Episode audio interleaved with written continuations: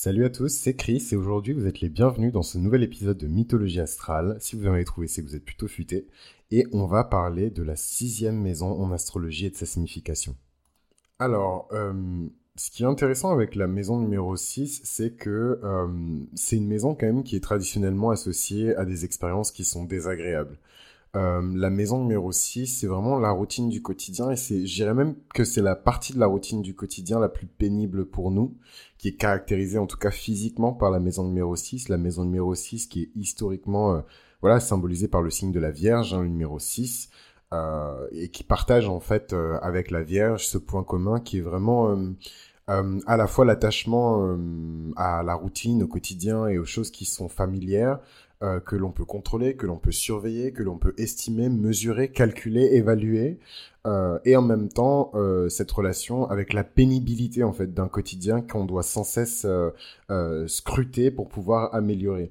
C'est la maison de la vie de tous les jours en fait. C'est la maison de l'ordre. C'est la maison de la propreté. C'est la maison également de la santé, de la nutrition. C'est moi j'ai pour habitude de dire que la sixième maison c'est vraiment la maison en astrologie qui est la plus biologique. Voilà donc euh, vous allez sourire pour les personnes qui n'y connaissent absolument rien, mais pour les personnes qui s'y connaissent un petit peu en astrologie, euh, vous savez qu'il y a plein de branches en fait euh, à cette discipline qui n'en est pas vraiment une. C'est une discipline, c'est un art, c'est une philosophie, c'est une science. Voilà. Selon les gens, selon les écoles, il y a des définitions différentes, mais c'est pas le propos. En tout cas, il y a une branche qui s'appelle la mythologie. Ouh, oh, waouh, quel lapsus révélateur. Il y a une branche qui s'appelle l'astrologie médicale et euh, l'astrologie médicale, c'est un vrai sous-secteur de l'astrologie avec des professionnels qui travaillent euh, avec votre chart pour identifier, euh, estimer, évaluer. Voilà. Donc ça, c'est vraiment l'énergie de la Vierge à son, à son paroxysme. Et c'est aussi l'énergie de la sixième maison. Voilà. C'est pour vous dire que la sixième maison symbolise aussi ces frontières, en tout cas, qui ont été délimitées par la vie.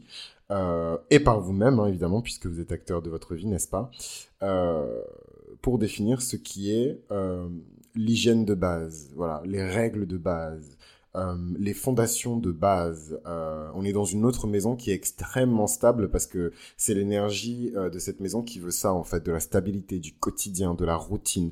Quelque chose qu'on peut scruter, quelque chose qu'on peut observer, palper et qu'on peut sans cesse améliorer. C'est vraiment ça, hein, la, la, pour moi, le, le, le, sens profond de la sixième maison. La sixième maison, c'est aussi une maison qui est traditionnellement et anciennement par les astrologues euh, considérée comme une maison de malheur, hein, comme une maison de mauvaises rencontres, de mauvaises nouvelles, une maison où euh, il peut y avoir des blessures, des accidents, des choses qui sont très liées au corps en fait. Euh, tout ça, c'est placé dans cette maison-là aussi, hein, dans, dans, dans l'astrologie antique. Et, euh, et et, euh, et, tout ce qui va avec euh, évidemment euh, l'exploitation du corps. Donc c'est vraiment pas une maison. Je, je dirais pas qu'il y a des maisons qui sont positives et des maisons qui sont négatives. C'est beaucoup plus nuancé, complexe que ça. Mais la sixième maison, c'est vraiment pas une maison fun. Justement, la maison du fun, c'est la maison juste avant. Et comme le monde est bien fait, l'énergie le, qui, qui, qui, suit en fait la maison du fun, c'est forcément une énergie d'ordre, de voilà, de, de, nettoyage, de propreté. C'est littéralement ce que je vous ai décrit avec cette image de la cinquième maison comme un gigantesque que loft en plein centre de Los Angeles euh, euh, avec des gens qui ont fait la fête pendant genre deux semaines straight.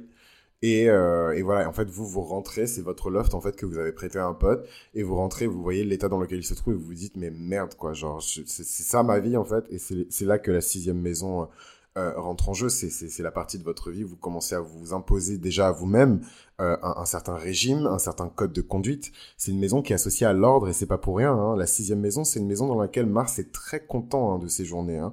Mars, il adore être dans la sixième maison parce que il va impulser grâce à son énergie euh, de, de, virilité, euh, cette énergie qui est très masculine euh, de, de, de, Mars, qui va lui permettre de se mettre en avant, de prendre des décisions rapides, de foncer tête baissée, voilà, de prendre des décisions. Et, et, et donc il aime bien en fait cette sixième maison Mars. Donc si vous avez la chance d'avoir Mars dans la sixième maison, c'est même un placement qui est considéré, enfin en tout cas qui a été retrouvé dans le thème astral de beaucoup d'athlètes. Hein, voilà. Donc pour les personnes qui ont eu l'occasion de, de consulter avec moi euh, ça, ça doit vous faire un peu euh, redite euh, de, de, ce qu'on a pu se dire, mais oui, c'est vrai que c'est un placement que, que je scrute avec beaucoup d'attention, les personnes qui ont Mars dans la maison 6, parce que pour moi, le Mars dans la maison 6, c'est la source de tous les problèmes et en même temps de toutes les solutions. Donc, à l'instar de, enfin, à l'opposé de quelqu'un qui aurait par exemple un Mars en maison 6 bien aspecté et voilà un environnement de vie qui permet aussi à ce Mars en maison 6 de d'être d'être d'être digne en fait et dans votre thème astral et dans dans, dans votre vie ben, ça peut créer quelque chose de superbe. Hein. Comme je vous ai dit, c'est la figure de l'athlète, c'est la figure de, de du, du, sportif, en tout cas de quelqu'un qui fait rentrer cette notion de l'exercice du corps euh, appliqué ensuite à l'exercice de la vie. Euh, voilà, et, de l'autre côté, c'est une personne qui a tout le temps des inflammations parce que justement, euh, voilà, euh, au niveau de la santé, ça ne va pas, au niveau de l'environnement, ça ne va pas, au niveau de, de l'alimentation, ça ne va pas. Euh, ça ne va pas, voilà. Et, euh, l'énergie euh, de la sixième maison, c'est vraiment une maison dans laquelle, voilà, il faut appliquer une, certaine forme de rigueur. Euh, c'est aussi la maison du service, voilà. Donc toutes les personnes qui, attendent un petit peu les mots clés, hein, les mots clés Google de, de, de chaque maison, voilà. Chaque, je pense que chaque personne qui interprète en fait les énergies des maisons a sa propre définition des maisons. Et je pense que c'est dans l'intérêt de tous de, de chacun écouter euh, en fait les interprétations euh, euh, individuelles pour ensuite construire à partir de ça une définition collective. Et, et c'est vrai vous, vous verrez que j'ai vraiment l'habitude d'insister sur des termes ou peut-être sur des aspects de comment dirais-je, des aspects d'aspects, mais en tout cas, voilà, des, des, des phases qui sont pas trop explorées de certains aspects. C'est normal, c'est parce que ma subjectivité rentre en jeu et euh, mes, mes, mes expériences aussi. Donc voilà. Donc maintenant, on rentre dans la version de la sixième maison que tout le monde connaît, celle du service. C'est la maison euh, de... c'est la maison du nettoyage, c'est la maison du service, euh, voilà, c'est la maison des familiers aussi. C'est vrai que c'est pas. Peut-être que c'est parce que j'ai pas de familier que que j'accentue pas euh, ce, cette dimension-là de la sixième maison, mais c'est. Mais du coup, dans toutes ces galères et, et dans toute cette routine, euh, c'est aussi la maison de de voilà de d'un côté des ennemis, hein, parce qu'il faut pas oublier, hein, il y a des ennemis dans la sixième maison, mais aussi des alliés. Et parmi ces alliés-là, euh, il y a ben, les familiers en fait. Tous les familiers se trouvent dans la sixième maison, les animaux de compagnie se trouvent dans la sixième maison. C'est quelque chose qui m'a toujours.